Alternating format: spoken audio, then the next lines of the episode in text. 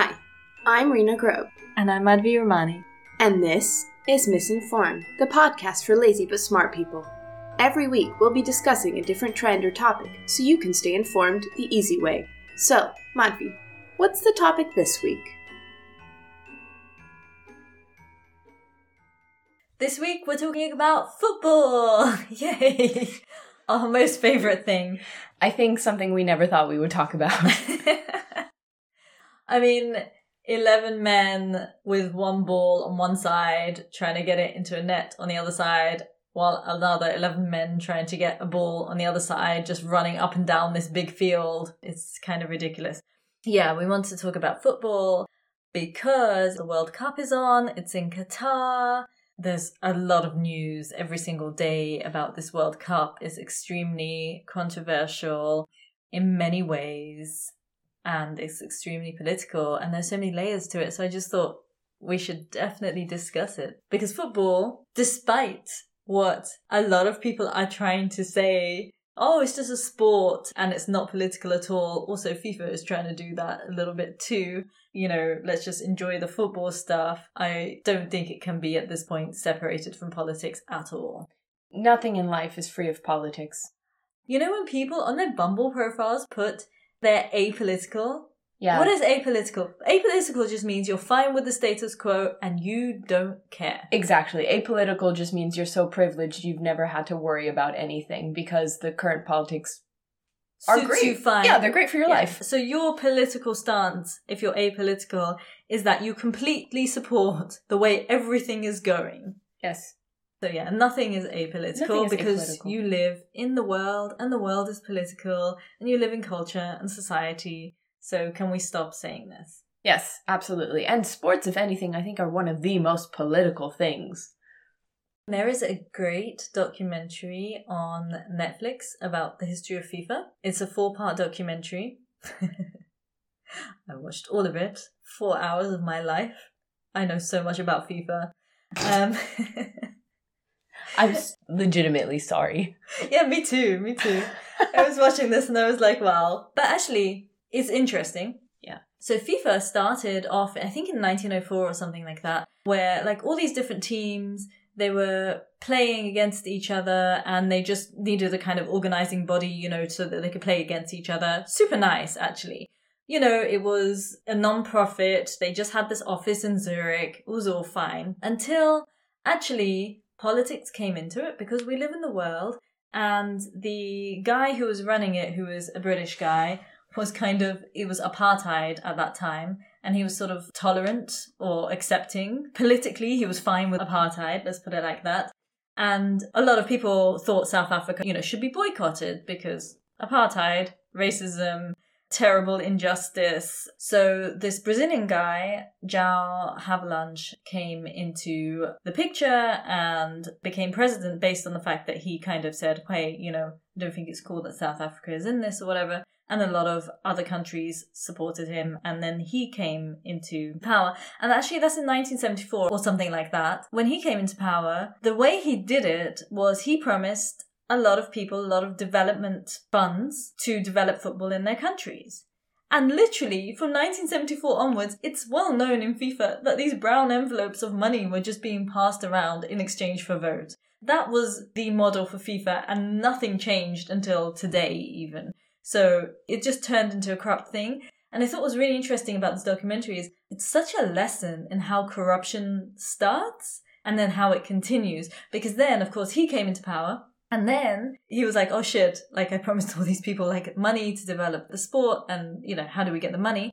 So then he got Sepp Blatter, who is basically still thriving today for some reason, but he was uh, the FIFA president until 2016. So from then on, Sepp Blatter, Sepp, Sepp Blatter, whose name sounds like step ladder. That's what I was gonna say. What a ridiculous name. I'm sorry. How is that man in charge of anything with that name? He's a ridiculous person. He makes me so angry to look at him. But anyway, he came on and then he did the first revolutionary thing actually in football. He turned to capitalism and he started getting these sponsorship deals, you know, with Coca Cola to develop football in other countries and stuff. So it became, you know, capitalism, basically. You know his real name is Joseph, and yet he chooses to go by Sepp. That should tell you everything about this man.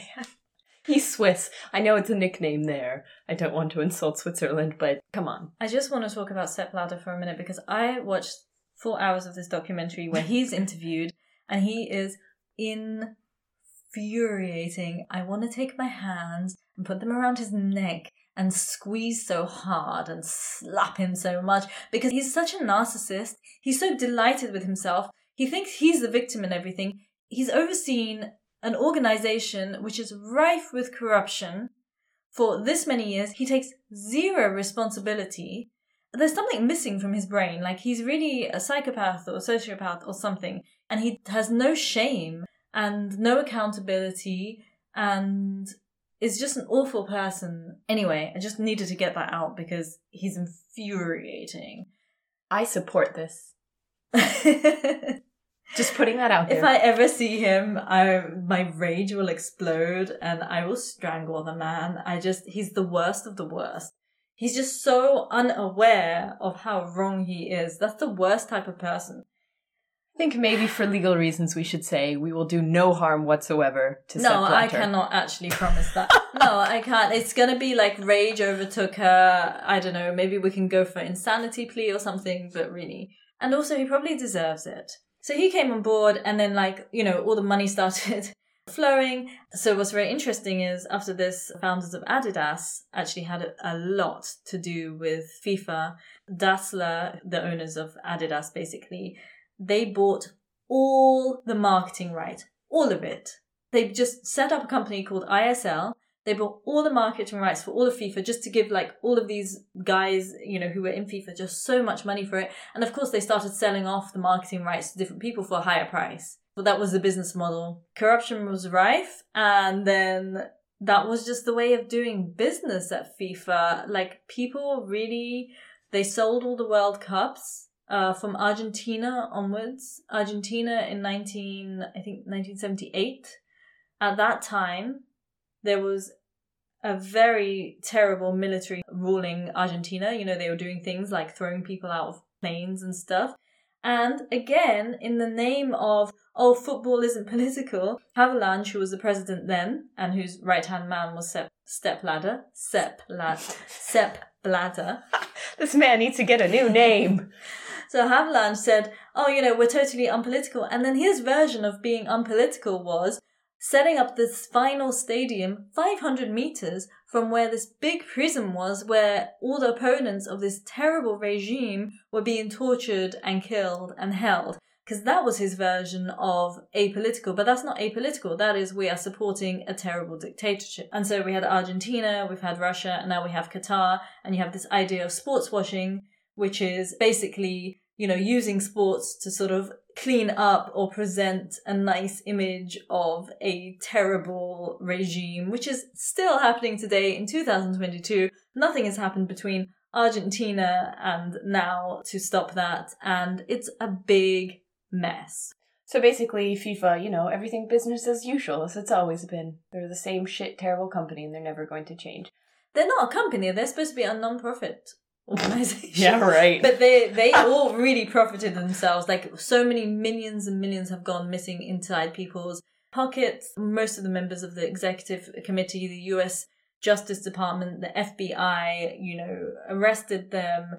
They were talking about money laundering, about bribery. I mean, basically, they were talking about these charges like they talk about mafia organization or something like that. yeah. I mean, did you know that FIFA has an ethics committee? Yes, and there's I saw a very funny interview with Sepp where he's saying, ah, but we have this independent ethics committee, and the journalist is like, but who are paid by FIFA? He was like, well, of course you have to pay people, yes, but they're independent.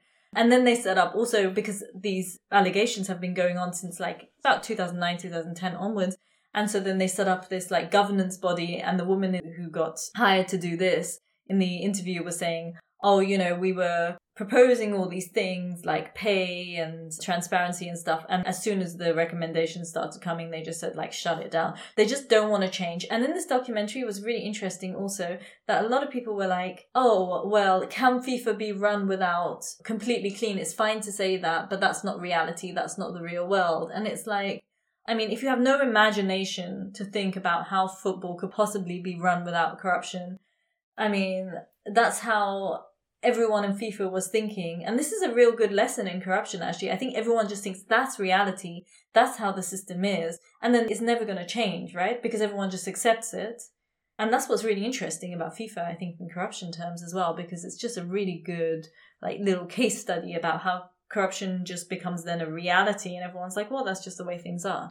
This is my qualm when people always say, well, that's not what the real world's like, as if that's not changeable. You're like, hang on, all of these things are made by humans, thus we have the power to change it. Of course, human nature is going to get in the way, but let's park that by side for a second. Like, these things are not natural occurring phenomenons. We can change them if we want. We've made them. And the acceptance of this, because, like, there were so many points at which you know, football players were getting screwed over, money was disappearing into accounts. Like everyone knew, everyone knew about the brown envelopes, but hardly anyone did anything to change it. And like, yeah, there will always be corruption, but come on, transparency is a thing, a proper investigation is a thing, like setting up an actual independent ethics committee and proper governance rules they help limit the corruption but just to be like oh that's okay then it just becomes rife. Yeah and also like maybe this is a silly suggestion but if you want to sell who gets to host the next world cup then just sell it. Do you know what i mean? Like definitely. then just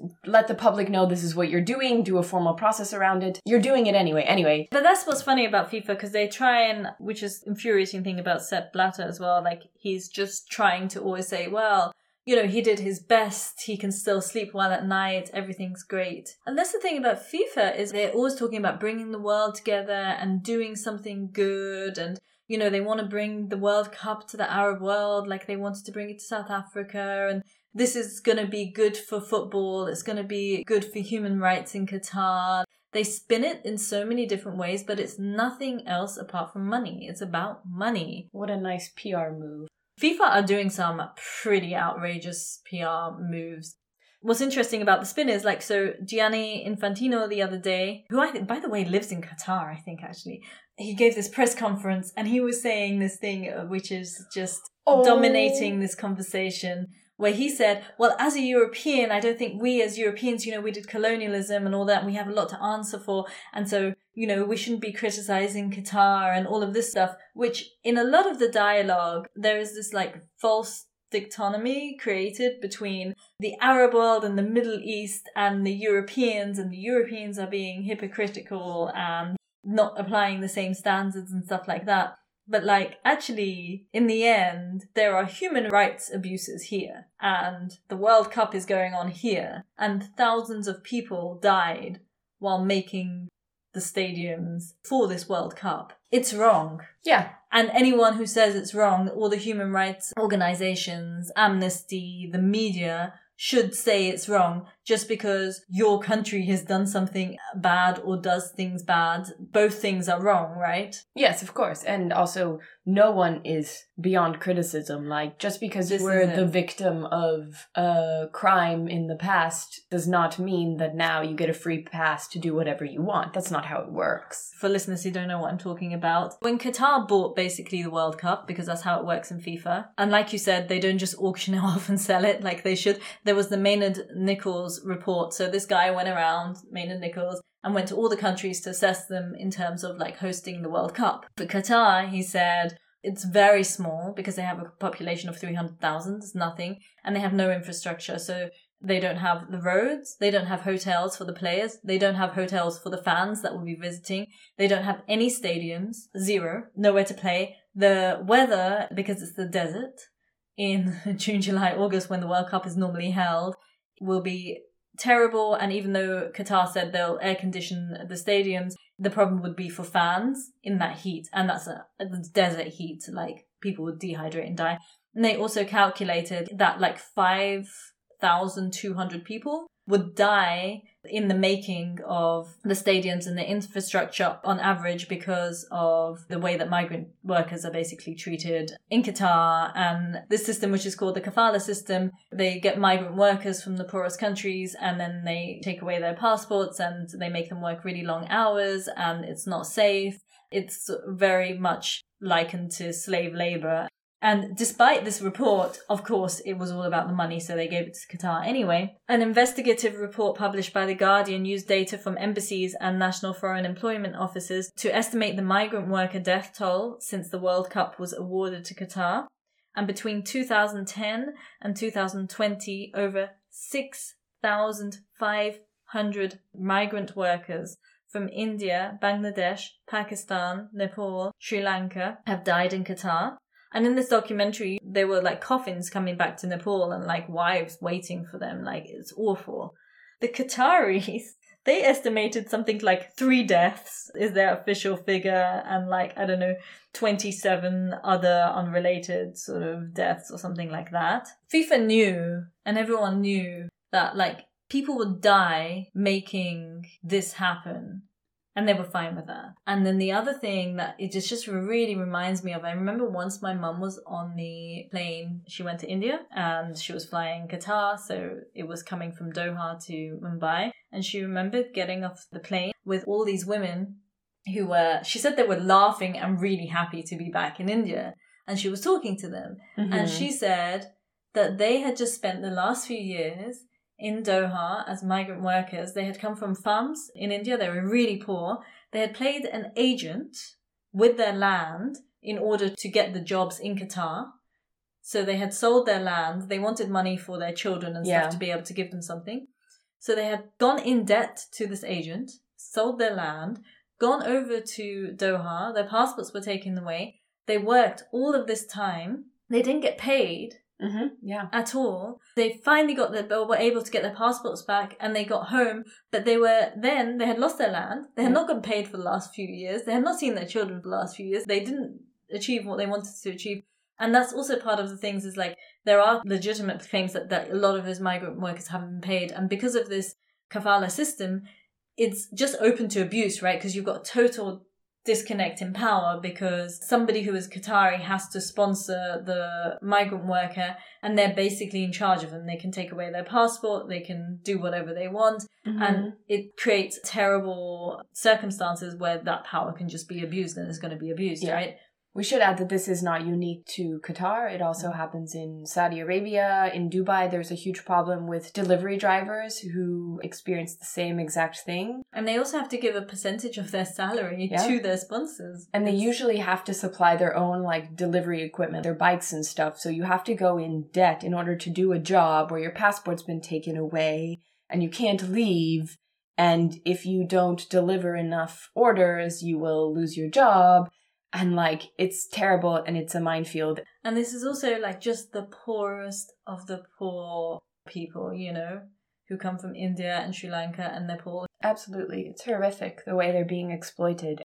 But here comes my two issues with the World Cup. Mm. Okay, one, when I saw the thing that Germany did before their game, because like it was hard to miss it, it was all over social media. The captain of the German team wanted to wear an armband that said One Love, which in and itself I think is incredibly embarrassing because you have this incredibly corrupt and shitty, terrible organization and they're gonna pretend like they're against homophobia and racism when you're like, cool, you are. But they're the football team, right? Yes, people. but it's like the teams in and itself are a massive part of upholding this macho culture. Like they're part of it.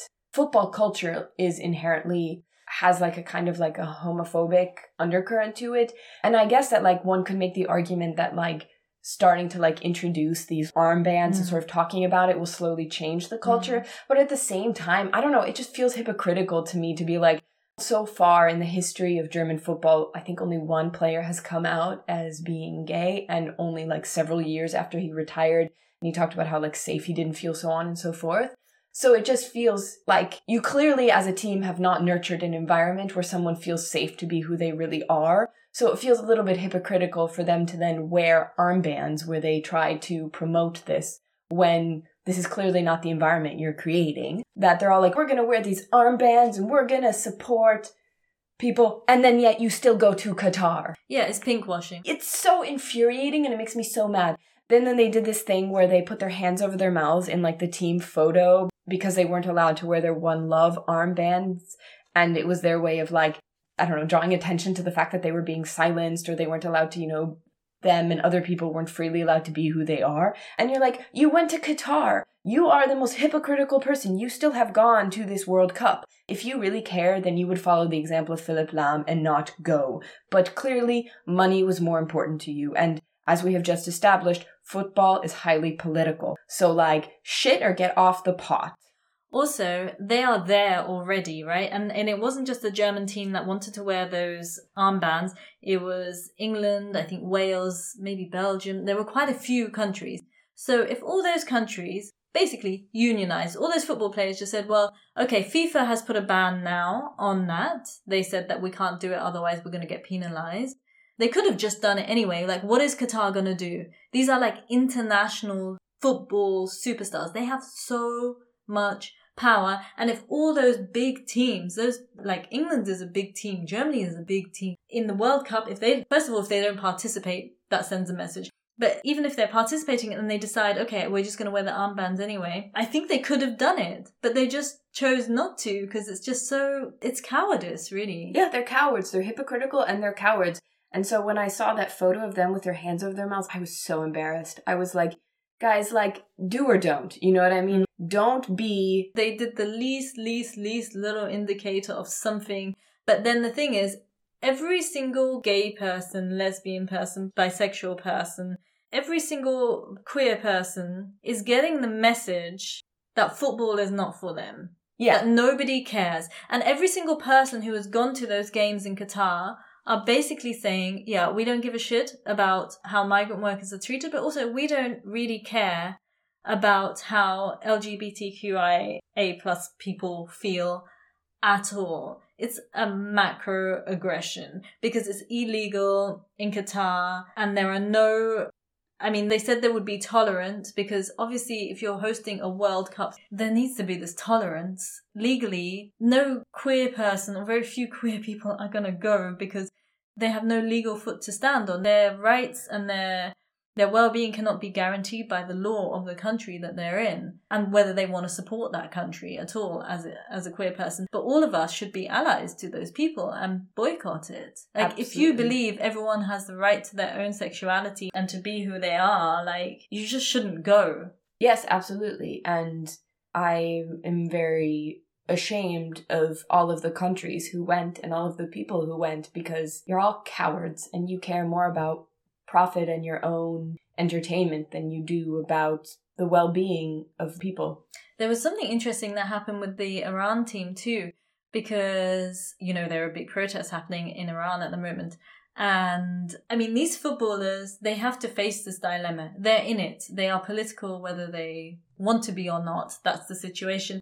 And so they did take some pictures with, I think, the president of Iran and stuff. And people then in Iran started burning the national football club, the flag and everything, which is unheard of because Iran is massive football fanatic kind of nation, right? Are they? Yeah, they're really into football. Oh, um, I learned something new today yeah, that, normally that doesn't happen. Like they're proud of, of their football and the football team. And then I think the, then you could see this kind of struggle where they're trying to, you know, either not sing the national anthem or I think they're, what do you call it? The head of the team, the chief of the team, the yeah. team, whatever. He also did like a little protesting move, but like, you know, your whole country is in a revolution, right? You cannot be apolitical. It's impossible. Captain. Captain. That's what they're called. Captain. the boss of a football team is called a football Ca- captain. captain. You heard it here first, people.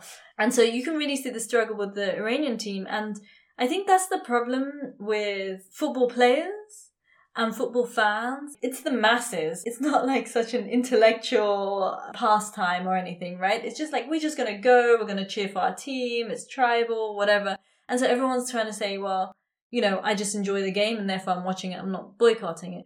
But I'm sorry, it's like Iran. You cannot do that in this situation. There's no way you can step out of it. It's no. just apolitical bullshit. Yes, absolutely. But then I also have to say, feel free to completely disagree with me on this. Because this is where I said I have a slightly not controversial opinion on the World Cup because I have a very you know, I think there's a lot of people that agree with me on the World Cup. I see a lot of hypocrisy in the way people are talking about Qatar. So I'm just going to preface this by saying that I don't think what happened in Qatar is okay. I don't think that, you know, migrant workers should be dying. And I also don't think that, yeah, like we shouldn't have got the, like it shouldn't be happening. I'm very annoyed about the way that we pick and choose about which conflicts to be outraged about. It makes me very sad that people do not give the same amount of attention to atrocities around the world. And I feel like people's, not everyone's obviously, because there's wonderful people who care and who are dedicated to making the world a better place. But I just feel like the majority of the people who are outraged right now about 6,500 migrant workers dying in Qatar are usually very silent on other issues, you know? Like, I don't see the same amount of outrage from people when there are mass killings in Iran or there's things happening in South America. And so, I don't know, it's just, I don't have any explanation. Like, I can't, why people are latching onto this particular thing. I don't know. It just it frustrates me that we're picking and choosing when we care about people's lives. Well, I don't think that's a people thing. I think it's uh, to do with media coverage because every single country in the world is involved in this, and it gets a lot of coverage everywhere. And also, I think I have to say, people are outraged about Iran. They just are. No, I don't think so. Because I, when I look on social media, I see certain demographics of people being very outraged about Iran. But then, as soon as I leave the bubble, I'm seeing a lot of posts about Qatar, but nothing about Iran. Like I was looking at a lot, bunch of my cycle. I think no, but because like I was on Instagram and I was like looking on the. I was curious to see if a lot of my friends from the United States, who I went to university with, who I know from my childhood, if people would be posting about Iran. And the entire time, from dedicated feminists, it was like dead silence. None, none of them. And this wasn't limited to, you know, the people that I know from the United States. I saw it with a lot of feminists who I know who are outside of my bubble in Berlin. Very few people commenting on what was happening in Iran, or I, I don't know, I was overall disappointed. And then I was even more disappointed to notice that a lot of them were like reposting infographics about Qatar. And I don't know, I just, this picking and choosing morality of who, when do we care about whose lives and when. Okay, I disagree because I think people respond to what they're getting fed news wise. It's a news cycle thing. So it's a media attention thing. And I think the World Cup is first and foremost that and the war with Ukraine are at the forefront of the media cycle right now. Iran was happening, now the World Cup is just in focus. And I also think people we all pick and choose all the time with everything because we cannot you can't consume that much media and that yeah much, so you have yeah. to pick one thing at a time to post about and this is happening i know everything is happening now right? You know like yemen is happening now there's no coverage about that but the coverage of iran has simply gone down but now qatar is happening and it's so current that it's to be commented on now. We've also chosen in this podcast to comment on qatar now. We've picked and chosen that. Yes of course but like why like I'm I'm trying to understand why not why Qatar but like why has the me why have people in the media obviously because like we are informed our behaviors what we care about is informed by the media no doubt about that but like the hypocrisy of us caring about this now and not caring about other things is what gets to me. But I don't think it's hypocrisy. I do think it's hypocritical I think it's attention we have so much attention and so many hours in the day. But like the same people who will be posting about how horrible the situation is in Qatar will then go on to Amazon and buy things from, you know, essentially people who are being worked to the ground for convenience sake. Do you see what I mean? It's like this I don't know, like I'm not trying to say we shouldn't care about anything and I'm not trying to say that you have to care about everything, but it just it feels like virtue signaling to me to be like, we care about human rights right now. When in other aspects of your life, you know, you're going to go buy products from Nestle who use child slavery. You're going to use Amazon to have things delivered to your door. But, okay, I think I, I think I know what it is. I think nobody can be perfect in this stuff. No, of course not. And I don't think, and I think it's unfair to say it's hypocritical that people are not perfect all the time because the people are people and we're all trying our best.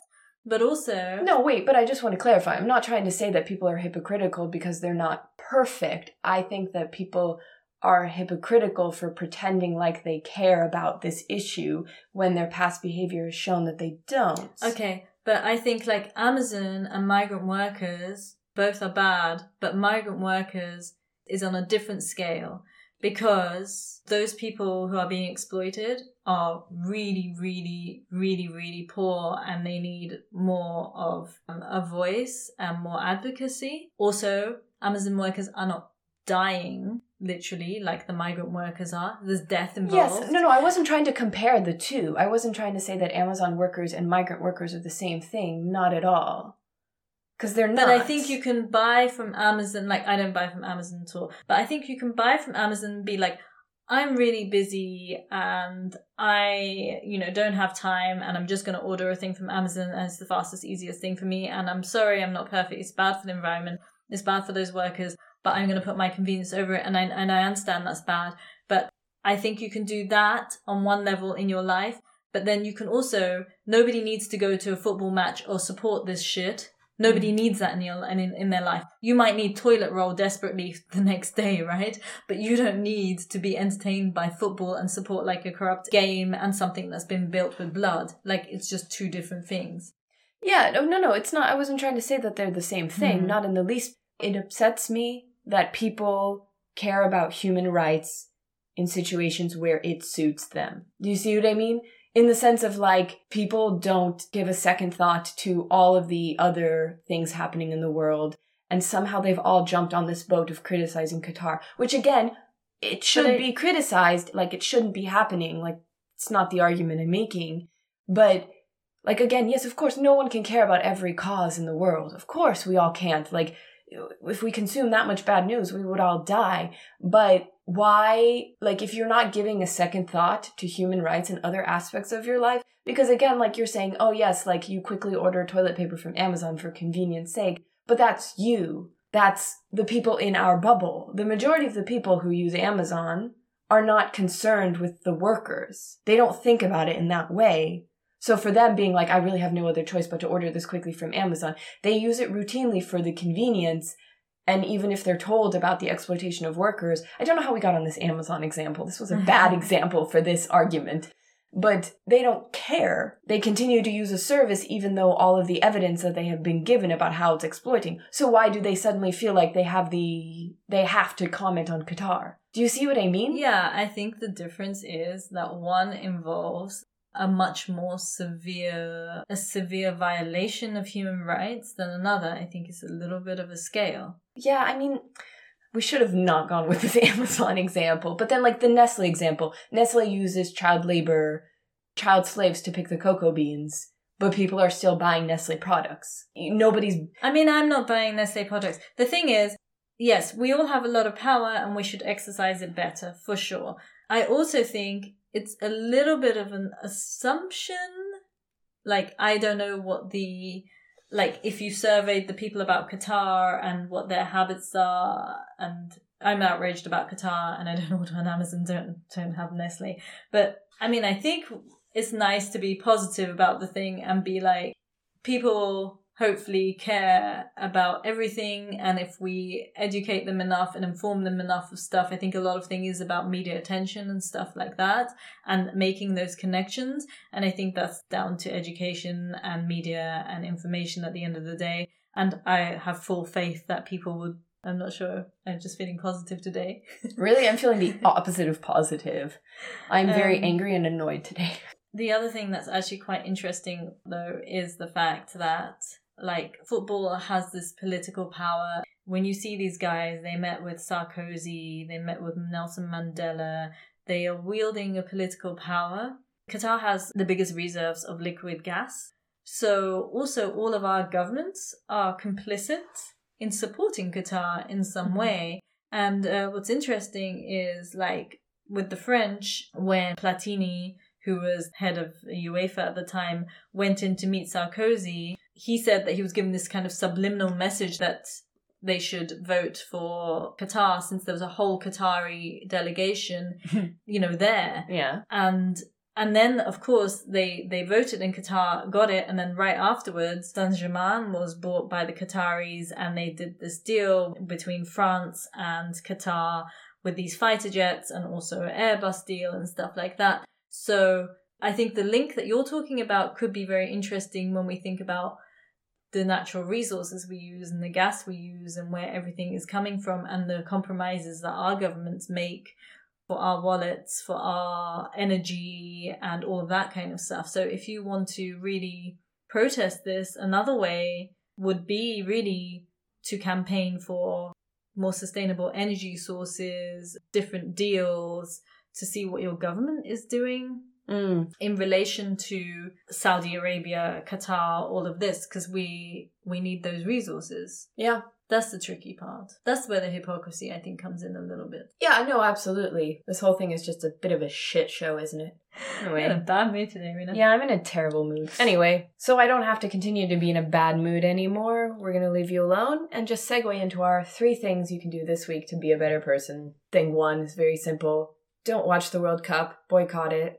I mean, I know if you're already there, well, I'm assuming if you're there, you don't listen to our podcast, but just don't watch it, don't support it. Number two would be please don't fall into the trap of all those FIFA people and be like, well, that's just the way things are. No, we can change the way anything is because we made it that way in the first place. And thing three, football in and itself is a lovely thing, like playing football with your friends. I mean, I started saying that and I realized I don't really like sports, but in theory, it's a wonderful thing. So maybe go back to the roots of what football is and play a game with your friends and don't give in to corruption. There's this great quote in the documentary where a guy was saying, Well, why should we care about corruption in football or in sports? And he was saying, Sports is all about fun, it's about pureness, it's about fair play and rules.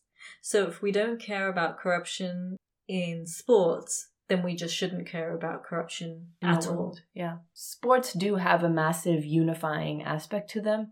So let's go back to that. Thank you for listening. Until next week. Goodbye. If you liked this show, please share it with your friends and subscribe wherever you get your podcasts. You can also help us by supporting us on Patreon for as little as 4 euro a month. Visit patreon.com slash misinformed. For links to all our sources and for our personal tips on what to watch and read, subscribe to our weekly newsletter at misinformed.substack.com. You can follow us on Instagram at the underscore miss underscore informed or email us your feedback, requests, or just to say hi. Misinformed.podcast at gmail.com. We would love to hear from you.